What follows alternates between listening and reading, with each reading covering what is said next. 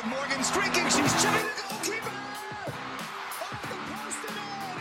Patrick Bullard. The pay disparity between the men and women is, is just too large, and, and we want to continue to fight. Uh, the generation of players before us fought, and now it's our job to, to keep on fighting. The pay cap for the women's Major League Soccer players is 11 times less than the pay cap for men's Major League Soccer. 11 times. Rapinoe gets a crossing. It's towards Wambach. Can you believe this? Abby Wambach has saved the USA's life. You are listening to Give and Go with Rohtas Wadera, only on Girls Soccer Network. Hello and welcome. This is episode 21 of Give and Go. I am your host, Rohtas Wadera, and thank you so much for joining us. We are live from Los Angeles. Thank you so much again for listening to us for all the latest news, analysis, merchandise, everything related to women's soccer and the World Cup. Go to www.girlssoccernetwork.com. Check us out on Instagram. We've got a lot of great content at Girls Soccer Network, Twitter handle at Girls Soccer Net. We have a Facebook page. YouTube channel. A lot of great stuff going on, including a bit with Yael Averbuch as well. So she's doing a series with us one of the many things to becoming a Girls Soccer Network. We're really excited to bring that to you. And of course, you can ask Siri to play this podcast whenever you want, so be sure to do that as well. We have so much to get to on episode 21. We have an interview with Caitlin Murray, one of the premier soccer journalists that we have out there. Truly, truly one of the best. She's written pieces for The Guardian, The Athletic, and so many other uh, publications, one of the premier voices regarding women's soccer. So we have a conversation with her regarding her new book titled The National Team, as well as what she thinks about the current roster, how they're going to do. So we have all of that. We have one week of NWSL action to review as well. That'll be later on in the show. But of course, we have to start with the World Cup, which of course kicked off earlier this weekend. And we start with the hosts, France, who looked mighty impressive in their first matchup against South Korea. They straight up steamrolled the Koreans, who honestly could not get on the ball. Their number 10, who plays for Chelsea, is a tremendous player, but she had little to no impact on the ball. Amandine Henri was the best player on the pitch. Wendy Renard won player of the match, but in terms of who impacted the game the most, probably Amandine Henri. Basically, all of the stars showed up for France in this one. Uh, You know, Amandine Henri set up Eugenie Le Sommer for the first goal.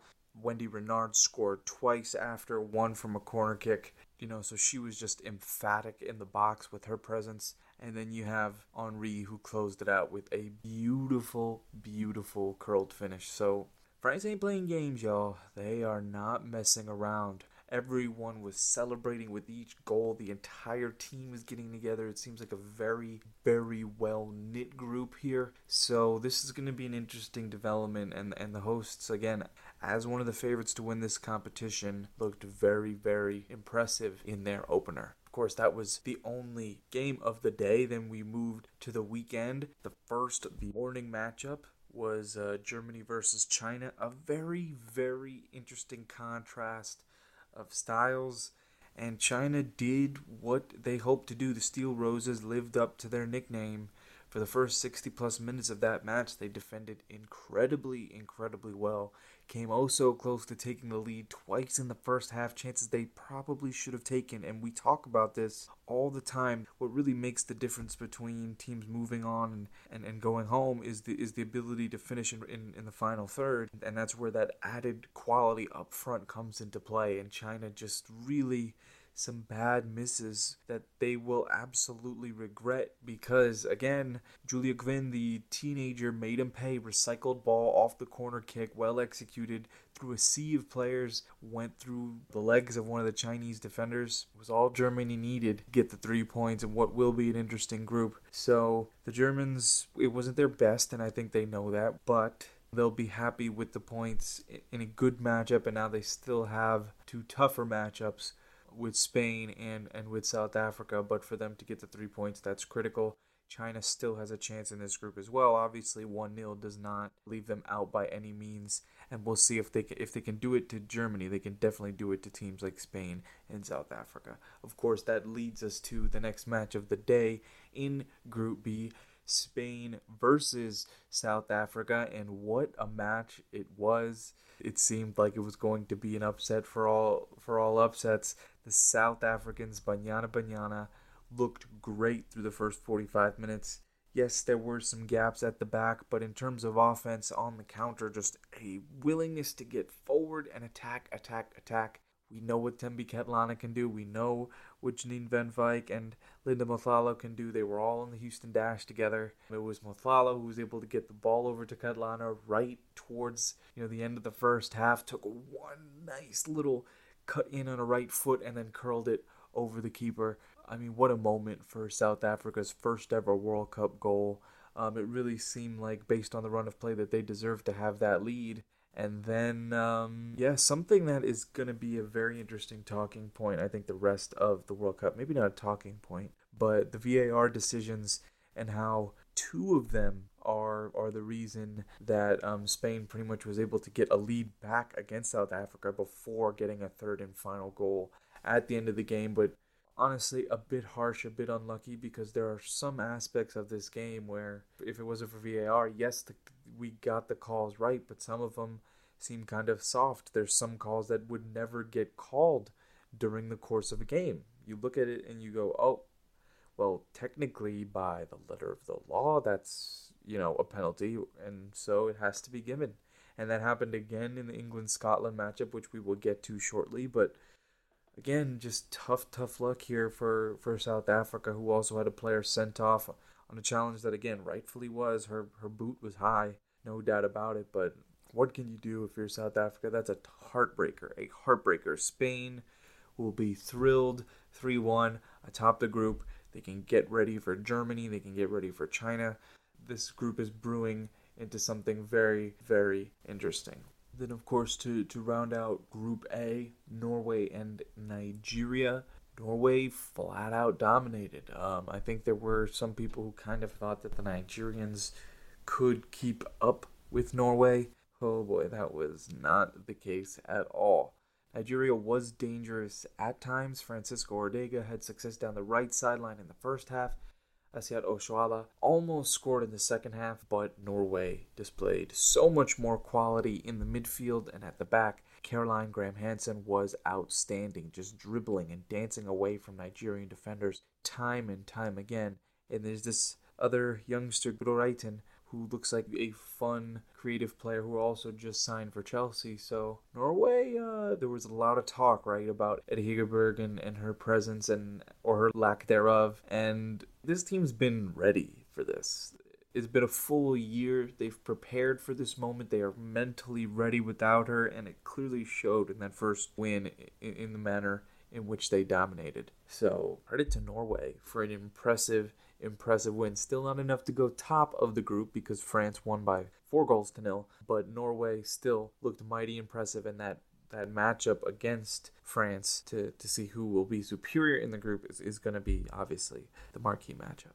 Now, the latest day, the current day of, of, games, a little bit earlier on, so I don't know what time. That's what makes this whole situation so tricky is the timing of it. If you're on the West Coast, it's tough like, not sure how many people are going to get up at, at 3 a.m. to watch Italy versus Australia, even if you're on the East Coast at 6 a.m. So, was able to to at least get up for you know 6 6:30 Brazil Jamaica was up was up for that one without a doubt. But to wake up and see the score that the Italians had pulled off one of the first major real upsets of this tournament to beat Australia 2 1, that speaks volumes about the level of parity we're going to see and just the wrench that they threw into this group, the Italians, based on the results that unfolded. It's going to be a very interesting rest of the group because, again, the Aussies, quite simply, did not come prepared to play. They came out a little flat, it looked like, and despite getting the lead within the first 20 minutes through Sam Kerr, penalty that was initially saved, she tapped in, gave a little homage to Tim Cahill with the punching of the corner flag celebration. That's an iconic celebration. But Aussie backline, the Matildas backline, has been giving them trouble. We've seen it time and time again, and that would come into play in this one against the Italians. And if you don't know the name Barbara Bonansea, you better now plays for Juventus. Two goals. The first one ever so optimistic. Alana Kennedy making a mistake, a heavy touch that she probably shouldn't be making in a tough area. And Bonansea made him pay. Not once, but twice. And again in the box. Free kick, dead ball opportunity. There needs to be a greater sense of urgency for the Matildas on the goal, you can see Sam Kerr and Caitlin Foord both with Bonansea and just unable to stop her from getting her head on it. And, and Lydia Williams uncharacteristically making mistakes as well, just in no man's land. It made no sense. So a tough one to start the tournament for the Aussies, but they have, are by no means out of it. They still have to beat Brazil, Jamaica. They can win both those games. Those are fully winnable games because of what Brazil can do. I mean, I'm not fully convinced despite this Jamaica performance. I've said that in the past. And so we'll see the Aussies if they can handle their business and bounce back and win these two games. It is not over yet. But again, we did say it. We did say the Italians would surprise some people. Do we not? That was what we said told y'all and and here it is the italians with three points in, in the first game and an opportunity to pick up more against jamaica maybe even some against brazil to secure their place. So that's going to be a very interesting rest of this group as to which teams are going to come out of here. Jamaica a lot to be proud about right? We moved to brazil versus jamaica. The brazilians were able to show their superiority for sure Jamaica played well, still played well, especially in the first half. Like it was more even than the score suggested. You know, Cristiane got a hat trick with no Marta in the lineup. I think that was the biggest thing. What could Jamaica potentially get out of this game with no Marta? But unfortunately, it didn't lead to much because Jamaica's manager made a genius move to to switch goalkeepers, and the 19 year old Sydney Schneider, who is a freshman, just wrapped up her freshman year, at UNC Wilmington is playing in a World Cup and was phenomenal in the first half, especially saved a penalty kick as well. What a moment for her and and you can imagine what that means to be a 19-year-old playing on one of the world's, you know, on the biggest stage in women's soccer. I mean, that's got to be a crazy moment. She was amazing. You know, Bunny Shaw created some opportunities. Cheyna Matthews was in the mix a little bit, but Jamaica unable to really do much. Cristiane's hat trick, though, was very well executed. A header was the first. A second was a shot that seemed to be cleared off the line, but then goal line technology confirmed. And then the third was an absolutely cracking free kick. So Cristiane, at age 34, hinting that this could be her last World Cup as well. This was a nice moment for her in a spot where her team needed her. Brazil flexed their muscles in this one. They desperately needed this result. You cannot understate Brazil desperately, desperately needed this result because of their form. They, it was bad. We mentioned this on the last show. It was bad coming in to this World Cup. They hadn't won a game in a while, so to get off the schneid and and get this win over Jamaica is huge for this team moving forward as they look to advance and go far in this tournament with Formiga, of course. We and we mentioned that as well. Seven World Cups, still doing it out there, unreal unreal stuff at age 40 plus just out there running around making an impact and just doing what she does best. So that's an underrated aspect of this that she's still in the mix for brazil. So when marta comes back we'll see what brazil can do moving forward. And of course last but not least this was for sure the marquee matchup of the day England versus Scotland. What a matchup. And from the moment the first whistle started, Scotland did not back down one bit, went at England from the jump, pressured early on, but England kept their cool. Uh, eventually, a goal did go through VAR because again, ball hit off the arm of the Scottish defender. You can't really do much all, all about it. And so again, that goal ended up being the difference because Nikita Parris buried it from the spot. You could see what it meant to her. It was 1-0 at the half. It was a pretty even match from both sides. England came out with far greater purpose in the second half. Had goals called back due to offside put some great early pressure, and then Ellen White would eventually find the breakthrough with a nice finish to make it 2 0. It seemed like the game was over, but of course, Scotland refusing to go away. Lisa Evans with a nice little through ball to Claire Emslie, who went top shelf to get Scotland's first ever World Cup goal tough luck in an intense matchup that could have easily been a draw. You look at that VAR decision, again, rightfully called, but something that usually may or may not get missed during the course of a game. If you're England, you're one of the favorites coming into this tournament. You're Phil Neville, you, you'll take those three points. They handled their business against a tough, tough Scotland team, so can't wait to see how the rest of that group plays out. It's going to be a great rest of the group stages. By the time we get to our next episode, we will be at the knockout stages, so we'll have a knockout stage preview two weeks from now. But based on the way the group stages have gone through the first couple games, oh my god, this is going to be as close as it has ever been. If you think that the the way that it's going now is the way that it is going to continue to go, man, that's what makes this so incredibly fun and unpredictable another team just may or may not show up on that day, perform the way that they can perform at their highest potential, and, and different results can happen that we might not expect. So we have a lot to look forward to. We expect the United States to be in the knockout stages two weeks from now, so we would hope that by then we'll have a clear view of what their path may or may not be going into the knockout stages. Now, word from our first sponsor, Striker Elite. Based out of Las Vegas, Nevada, Striker Elite develops confident, creative, and elite players in soccer and for life. After instructing players seeking to play at the highest level, Coach George Nahorsky quickly recognized the need for an environment that helped these players excel at a rapid pace. That's where the creation of an academy that would specialize in training soccer players was born. Focusing on player development, the curriculum at Striker Elite emphasizes technical skills, tactical awareness, mental toughness, character, leadership, and confidence. They currently have U.S. Development Academy, ECNL, ODP, and college players at Striker Elite, as well as aspiring players seeking to play professionally. Striker Elite trainers are qualified and have extensive playing and coaching experience. Whether you're a club player looking to take your game to the next level and become a college or professional player, they will help you fulfill your goals.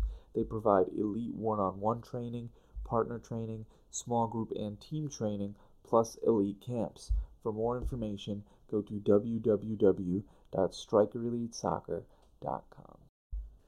Okay, we have a very special interview, as mentioned earlier, with Caitlin Murray. And uh, here it is, just talking about her book, the U.S. women's national team, and everything in between. Enjoy, guys. So, uh, Caitlin, you are one of the best, more well respected soccer journalists out there.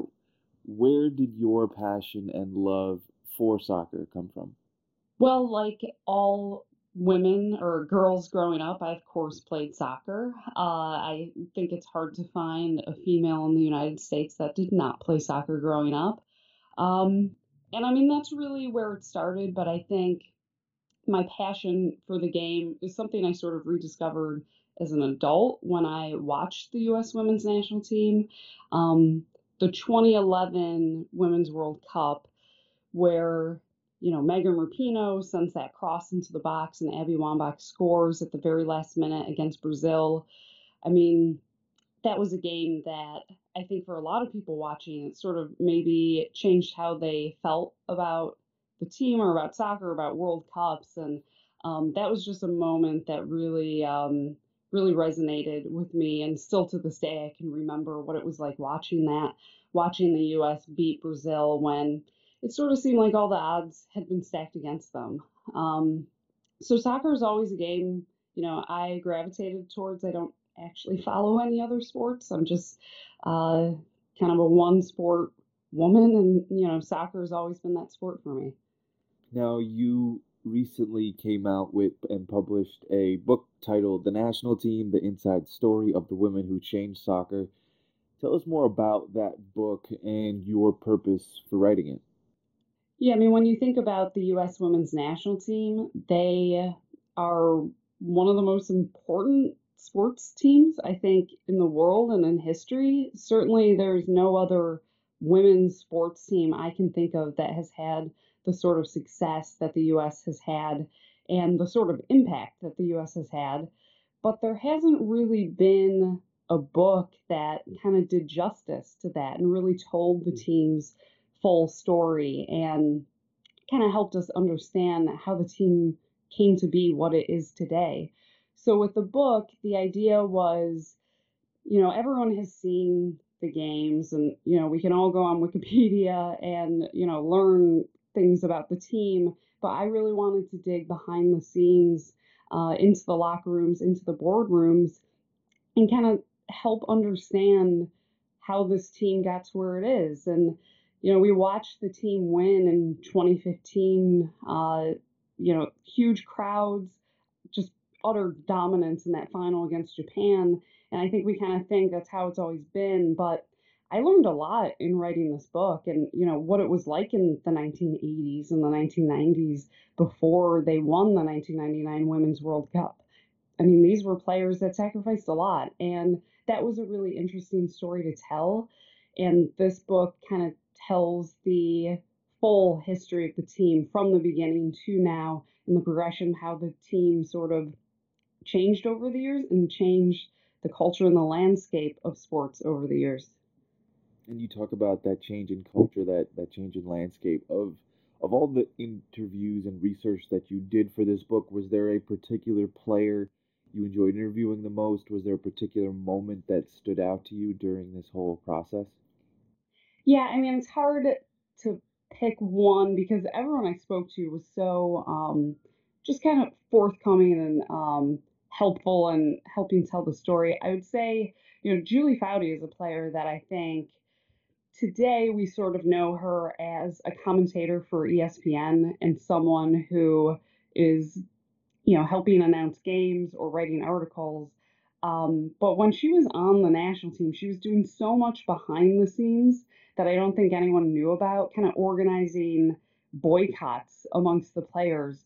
Um, you know, Julie Foudy and Mia Hamm sat in a conference room with the president of U.S. Soccer and sort of told him off and told him they were going to never play soccer again if the federation didn't treat the players better. So learning that sort sort of stuff was just really fascinating. And you know, I spoke to Julie Foudy a few times, and she was really great. Um, and then kind of going more recent, um, Hope Solo is a player who, you know, she was a lightning rod and divisive at the time she was on the team now she's no longer on the team and she's sort of kind of transformed herself into an advocate for equal pay and um, you know issues like that. So getting to talk to her when she was kind of more willing to talk about some of the things that the current team has dealt with uh, that was also really interesting. I wasn't sure if i would have the chance to talk to her so i was really appreciative that she did take the time out and um, was very frank with me. Now, you recently uh, had the opportunity to interview FIFA regarding um, the group tickets issue for people going to the World Cup. What were some of your major takeaways from getting the opportunity to speak with, with them?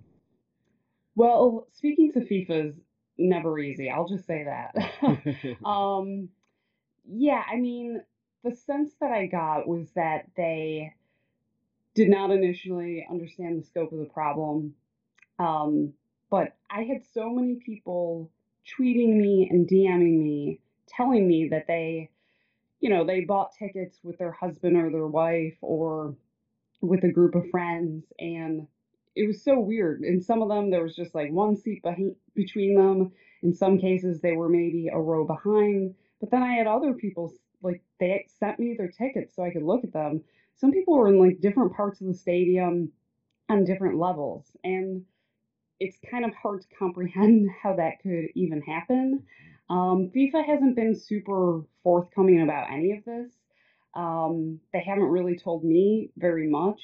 Um, but I think the good news is that because of me and you know the Associated Press, the New York Times, other outlets really flagging this issue to FIFA and sort of you know putting a spotlight on it. I think FIFA is trying to address it, which expectations are so low for FIFA that uh, it's good to see that they're actually doing something because you know I really didn't expect they would, but it's crazy.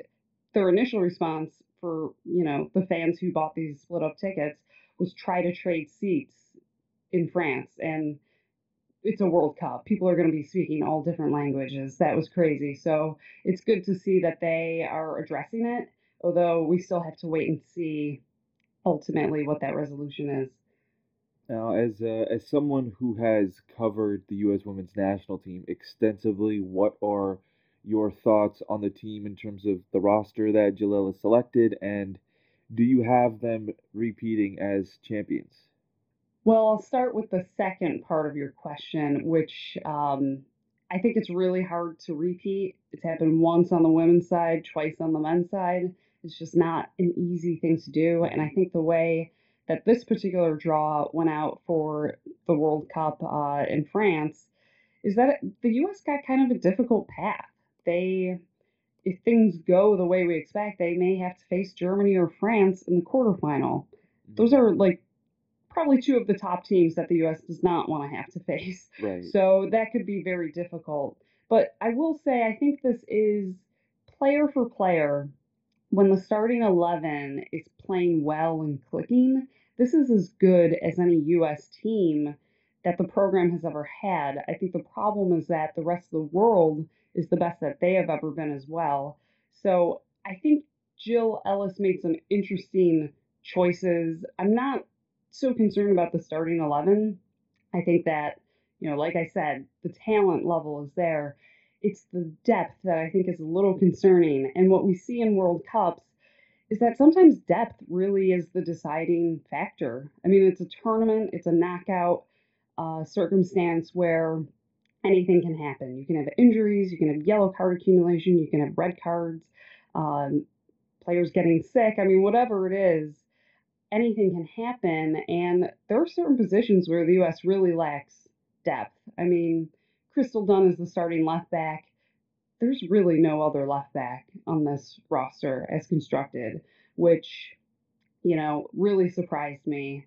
Um, that a player like Casey Short, who had been called into essentially every camp over the last two years, when push came to shove, she was cut from the team, and she was the only other backup left back that actually plays that position.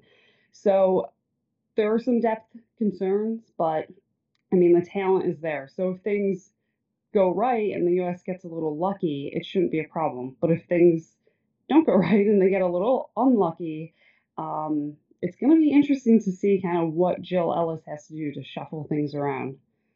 And you, and you definitely mentioned that that depth that lack of depth at the back. Talk more about the inclusion of Ali Krieger, and do you think she's going to see the pitch at all? Yeah, that I mean that was another roster decision that really surprised me. Um, because at right back, Kelly O'Hara is the starting right back, and then her backup over the last you know couple years at this point has been Emily Sonnett. Uh, she plays as a center back for the Portland Thorns, but um, she can play right back. And then adding Ali Krieger is kind of a luxury uh, substitute at this point because there are certain positions that are thin, um, you know, left back being one of them. Um, it was interesting. Ali Krieger had not been called into the team for a solid two years. She was not even on the radar for Jill Ellis and the national team. And then, right at the last minute, the very last squad that was called in before the roster was announced for the World Cup, Ali Krieger was in there. And I don't expect her to see the field, but I think that Jill Ellis called her in because she wants to value experience and people who have been at World Cups. I think that's probably why Casey Short, who I mentioned already, did not make it. Casey Short has never played in a major tournament before, and Jill Ellis seemed to really place a lot of value on having players who had been in World Cups before and players she knew would be able to stand up to that sort of pressure. So Ali Krieger may end up being more of, you know, a locker room player. All the players on the team really like her. Um, she does add a lot of veteran experience, so she can be uh, someone who's going to provide some leadership. Um, I would be surprised to see Ali Krieger play, but you know, it is a World Cup. Anything can happen. Um, and Jill Ellis, I think, wouldn't put someone on the roster not expecting that they could play. So I guess with with that, um, explain what do you think the the explanation is for the inclusion of someone like Morgan Brian? because yes, experience of course plays a factor and she's played in major tournaments, but in terms of her overall form that she's been in and trying to get back from injury, that just seemed like a move that didn't make a ton of sense. Yeah, I think that the inclusion of Morgan Brian was easily the most surprising decision of the roster. I certainly didn't expect it. I don't think anyone did. Uh, like you said, Morgan Brian hasn't been in good form. She's dealt with a lot of injuries over the last couple years. I think there have clearly been some confidence issues with her, and she was playing so poorly before the roster was announced that I think everyone just sort of assumed that, you know, she she missed her chance. She's she's not going to the 2019 Women's World Cup. So her inclusion was definitely very surprising. Jill Ellis was asked about that, and she she said, I, kind of paraphrasing, but the quote as close I remember it is, "I've seen Mo in a World Cup. I've seen her in that pressure cooker, and it really is just kind of about going to the players that Jill Ellis trusts, the players that Jill Ellis has seen." Navigate difficult situations. And in 2015, Morgan Brian was the youngest player on the roster. She was not really expected to play a big role.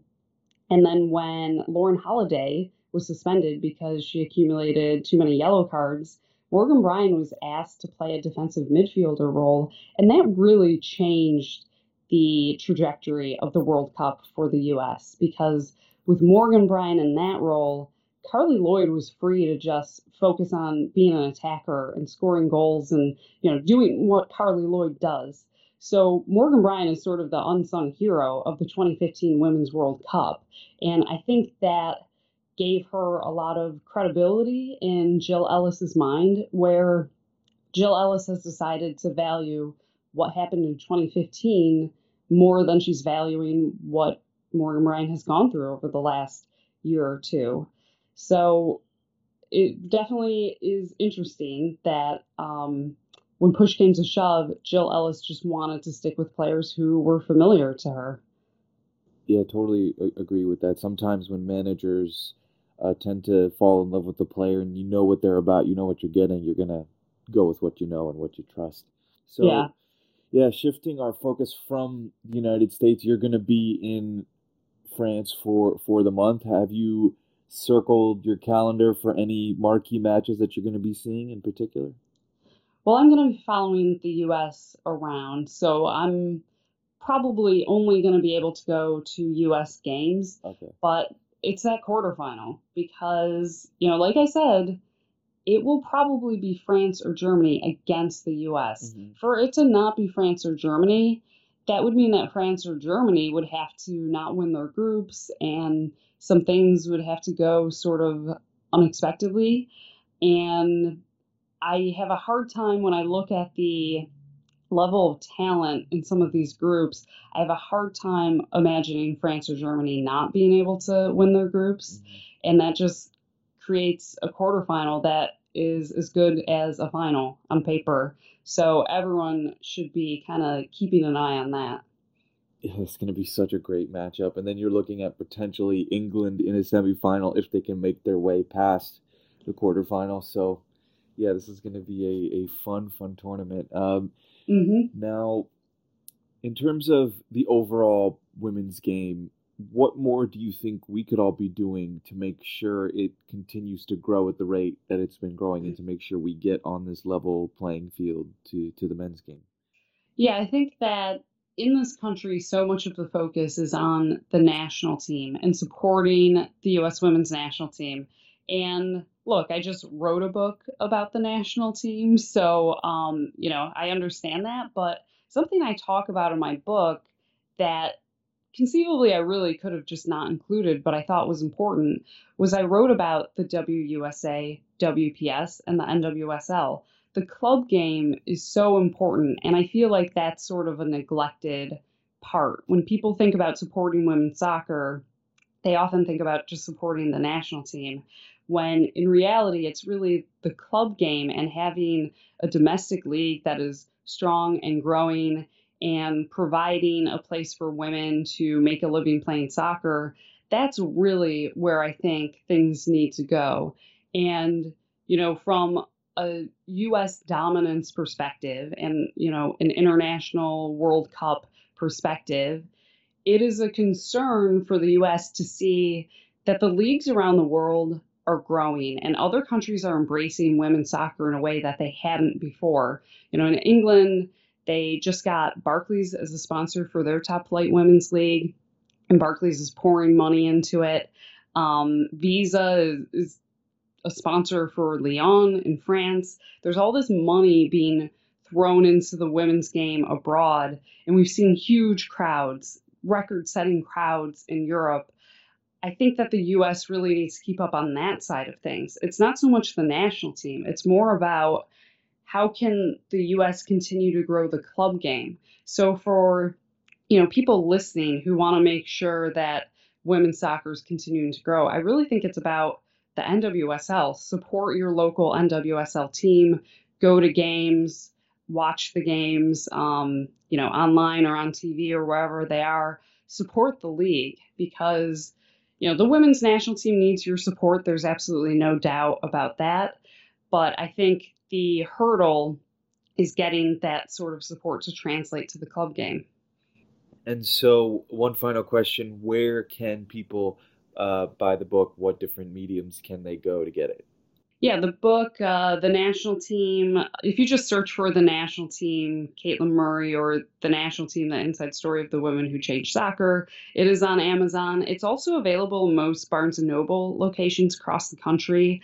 And if you want to buy it somewhere else or you need more information, you can just go to uswntbook.com that stands for U.S. Women's National Team. So uswntbook.com has all the links and information. Again, that was Caitlin Murray, one of the best journalists in the business right now. And if you haven't read the book, you absolutely should. Truly, nothing encompasses the entire history of the United States women's national team more than this piece of literature. I mean, it is as comprehensive and as detailed. She has really done her due diligence and her research in order to get the amount of information that she has gotten to really put a, a, story and, and really put you into the scene of what it's been like from when it first started in the 80s till till now. So it's definitely a book again to go check out and read. I found it very interesting how one of the things from her book that i've noticed is how back in 1999 eric wynalda had famously said, you know, the men had embarrassed themselves at the 98 World Cup in France, and it was up to the women to save it, to save U.S. soccer. And I can't help but think, like, after the United States men not even managing to qualify for France 2018, could it be a similar predicament? Now, not in terms of saving, like it's gonna, you know, be gone or anything, but just to save face at this point, to help our reputation. Like, there's so much riding on these women getting it done because they are the best and they've been the best for so long. And this team, oh man, what more can you say? So it's time now. And and this book just really makes you so nostalgic and gets you so excited about the national team and just the overall just pride of being an American and being able to watch this team go on this journey in, in hopes of greatness. So we will see how this goes, how this tournament unfolds. But definitely go check it out. The National Team by Caitlin Murray hundreds of interviews, hundreds of nuggets of information while telling an overall arching kind of story, an overall arc of the history of the Soccer Federation on the women's side. Tremendous book. Go check it out. Okay, so right before the World Cup started, the NWSL closed up one final window before they kind of have this small break themselves before next weekend they, they, they kick back off. But one of the major storylines as we go down the games that, that we missed the Utah Royals losing to the Washington Spirit. So the Washington Spirit are truly at the top of the table now. Talk about a perfect start to the season for this Washington team. Ashley Hatch got off the scoring early with a nice finish from a tough angle. Dorian Bailey opened her goal scoring account in the NWSL. More importantly, they shut down Amy Rodriguez. Aubrey Bledsoe was great again. They get a clean sheet.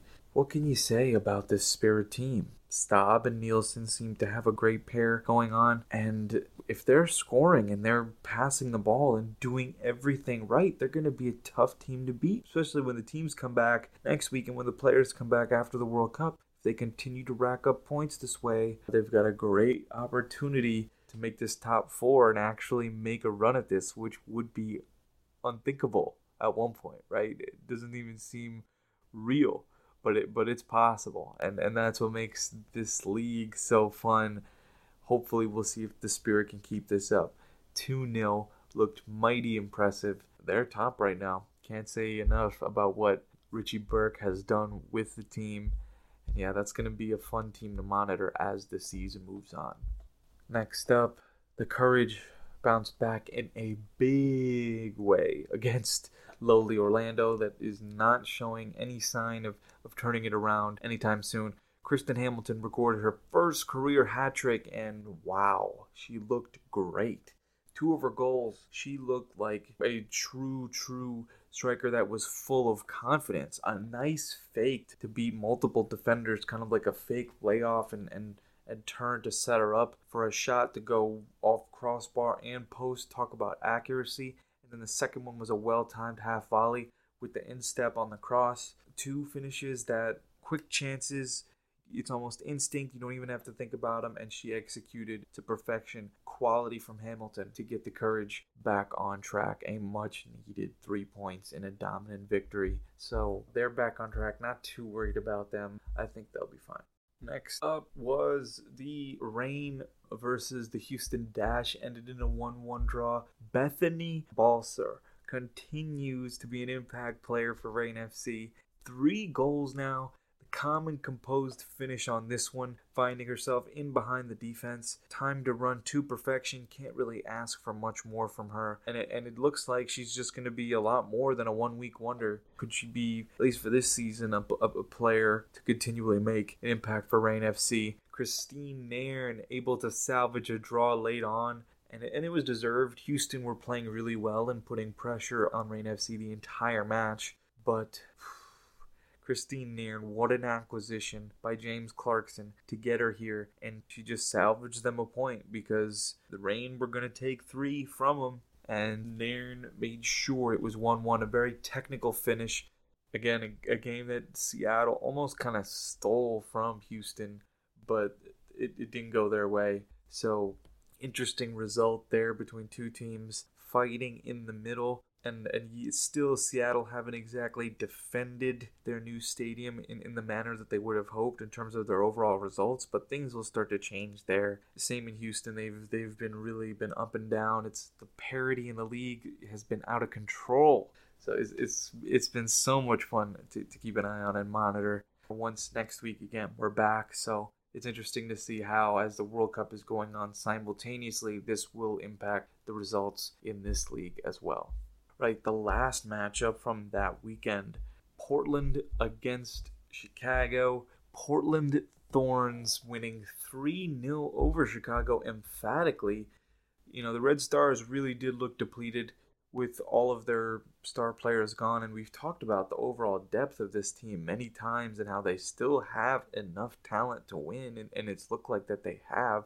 They just look depleted and just fatigued against a, a Portland Thorns team that looked fresh. Simone Charley again making life difficult, driving at defenders with her pace and her dribbling. Midge Purce looks like a stone cold killer out there with her finishing combo play with Charley. This is a nice win for Portland to be able to bounce back, and Chicago has some work to do. They'll make the proper adjustments with a time off, but it's very clear, similar to Reign FC, Portland has found a lineup that they like. Mark Parsons has found a lineup that he really enjoys, that he likes his chances with this squad out on the pitch when all their stars are gone, and it seems to finally be working to beat a Red Stars team like this 3 0. Very, very impressive. So we'll see if Portland can, can keep that momentum going next weekend. And now, word from our second sponsor, Topical Gear. Topical Gear was formed in 2011 by a team of professionals from the orthopedic sports medicine field. Collectively, this team has over two centuries of knowledge in athletic training, biomechanics, product development, manufacturing, sports medicine, arthroscopy, and the pioneering of products in the sports medicine market. Their team is constantly on the field or in the gym getting feedback directly from parents, players, coaches, and athletic trainers as part of their continuing effort to develop products that help increase female athletes' performance while keeping them healthy. All of their products are backed by professional published research and tested by real athletes at both the high school and college level. All you soccer players, parents, and other athletes out there, go to www.compressioninmotion.com and check out the T25 knee along with other shoulder and ankle products. All right, we move to the end portion of our show, social media and lifestyle section. A couple things going on in the world of soccer. Of course, Gianni Infantino re-elected as the president of FIFA um, without much of a fuss, no one to really contest him, but he's in the news, of course, for a hilarious corner kick video of him taking one, and it's awful. Please check that out if you're looking for some entertainment. It's it's everywhere, all over the internet, I'm sure, so you can find it. But also, he's really making an effort to talk about empowering women with his overall speech and messages, especially at least over the first two days, which is in some aspects is a good thing considering the last president, Sepp Blatter, made all types of sexist comments towards women. That's a whole other thing for a whole other day. He's gone. Don't even want to think about it. That's fine. But hopefully, this is a step in the right direction to, to continuing this um, and hopefully, it's something he continues for the rest of the tournament as well as this overall sport continues to grow. The, the overall atmosphere that has been tremendous this tournament. It has been amazing, especially that first game, you know, France against South Korea. Oh my God, it was loud. It looked great out there. It sounded great out there. It's been an amazing start so far, so hopefully it stays this way the rest of the tournament. So far, so good. Okay, so we have an article on our website about an organization called Common Goal and how two very important female athletes have joined that initiative in order to help players give back. Here's a piece of the article that one of our writers, Lindsay, has written about Common Goal. Common Goal shows that giving back starts at the top with players and other industry professionals committing to pledge 1% of their earnings to a central fund that is then allocated to high impact organizations that harness the power of soccer to advance the United Nations global goals, which include quality education, good health and well being, gender equality, decent work and economic growth, reduced inequalities, peace, justice, strong institutions, and more. Formed under two years ago and, and the creation of Street Football World, along with Juan Mata's organization, Common Goal, has already raised close to $1.3 million. And the ladies recently got in on the action earlier this year. As I mentioned, those two famous players are Alex Morgan and Megan Rapinoe, who became the first U.S. and female players to support the organization. They are part of the organization's founding members. And in an interview with Forbes, Alex Morgan said, we demand the same amount of respect as men. We demand the same treatment that the men get. So we felt like it was our duty to represent women on this platform and to be able to use football to tackle some of the greatest social challenges facing the world today. Amazing stuff. Just one of the many reasons why we need to continue to push this as, as much as we possibly can and why they are so good at putting themselves in the limelight as best as they possibly can I mentioned on the last episode Re Inc. with Megan Rapinoe, Meghan Klingenberg, Christen Press, and Tobin Heath. They're kind of gender neutral apparel brand, which is what that is, is their idea and their take on culture, and they're going to try and make an impact that way. So you have the lawsuit, you have foundations and initiatives like Common Goal, you have um, what they're doing in their personal lives as entrepreneurs. I mean, there's so much going on in the world of women's soccer. It's so amazing what these athletes are doing to help grow and expand and really kind of branch out and do their own thing and use their influence to influence culture. And that's what we want to, to be in a new era. And i think that's what's so cool about this whole process. And hopefully as the united states women keep winning a culture change will continue to occur as as the tournament goes on as they continue to win. So hopefully it continues to stay that way as as the tournament moves on one final thing, it's major. I did mention it at the very beginning of the show. Get Mental with Yael Averbuch. Girls Soccer Network. It's a new series. We're teaming up with her. It is such an awesome opportunity. It's called Get Mental with Yael. It's about looking at the game from a psychological level. There are so many times on the field and in life that are challenging and confusing. Yael speaks to those moments of confrontation in sound bites that come from her experience as a player and human always trying to better herself. That is some key content, guys. Like, you want to talk about some critical content for improving yourself, not just physically, but mentally, spiritually, every aspect. That is such an important component to this. I've said it time and time again. If you are not right mentally, you will not be able to perform physically. And so to have that series with Yael again, check that check it out. Facebook, YouTube for sure. Go to the YouTube page, search Girls Soccer Network. You will find us. Go check it out. But hey, that is all from me. I am your host, Rohtas Wadera. That is episode 21 of Give and Go. Thank you so, so much for tuning in. Again, guys, check us out at www.girlsoccernetwork.com at Girls Soccer Network on Instagram and at Girls Soccer Net on Twitter. It's been a crazy, crazy episode, guys. So much we've talked about with the World Cup. Enjoy the rest of it. We'll be back for the knockout stages. Peace, guys. Enjoy.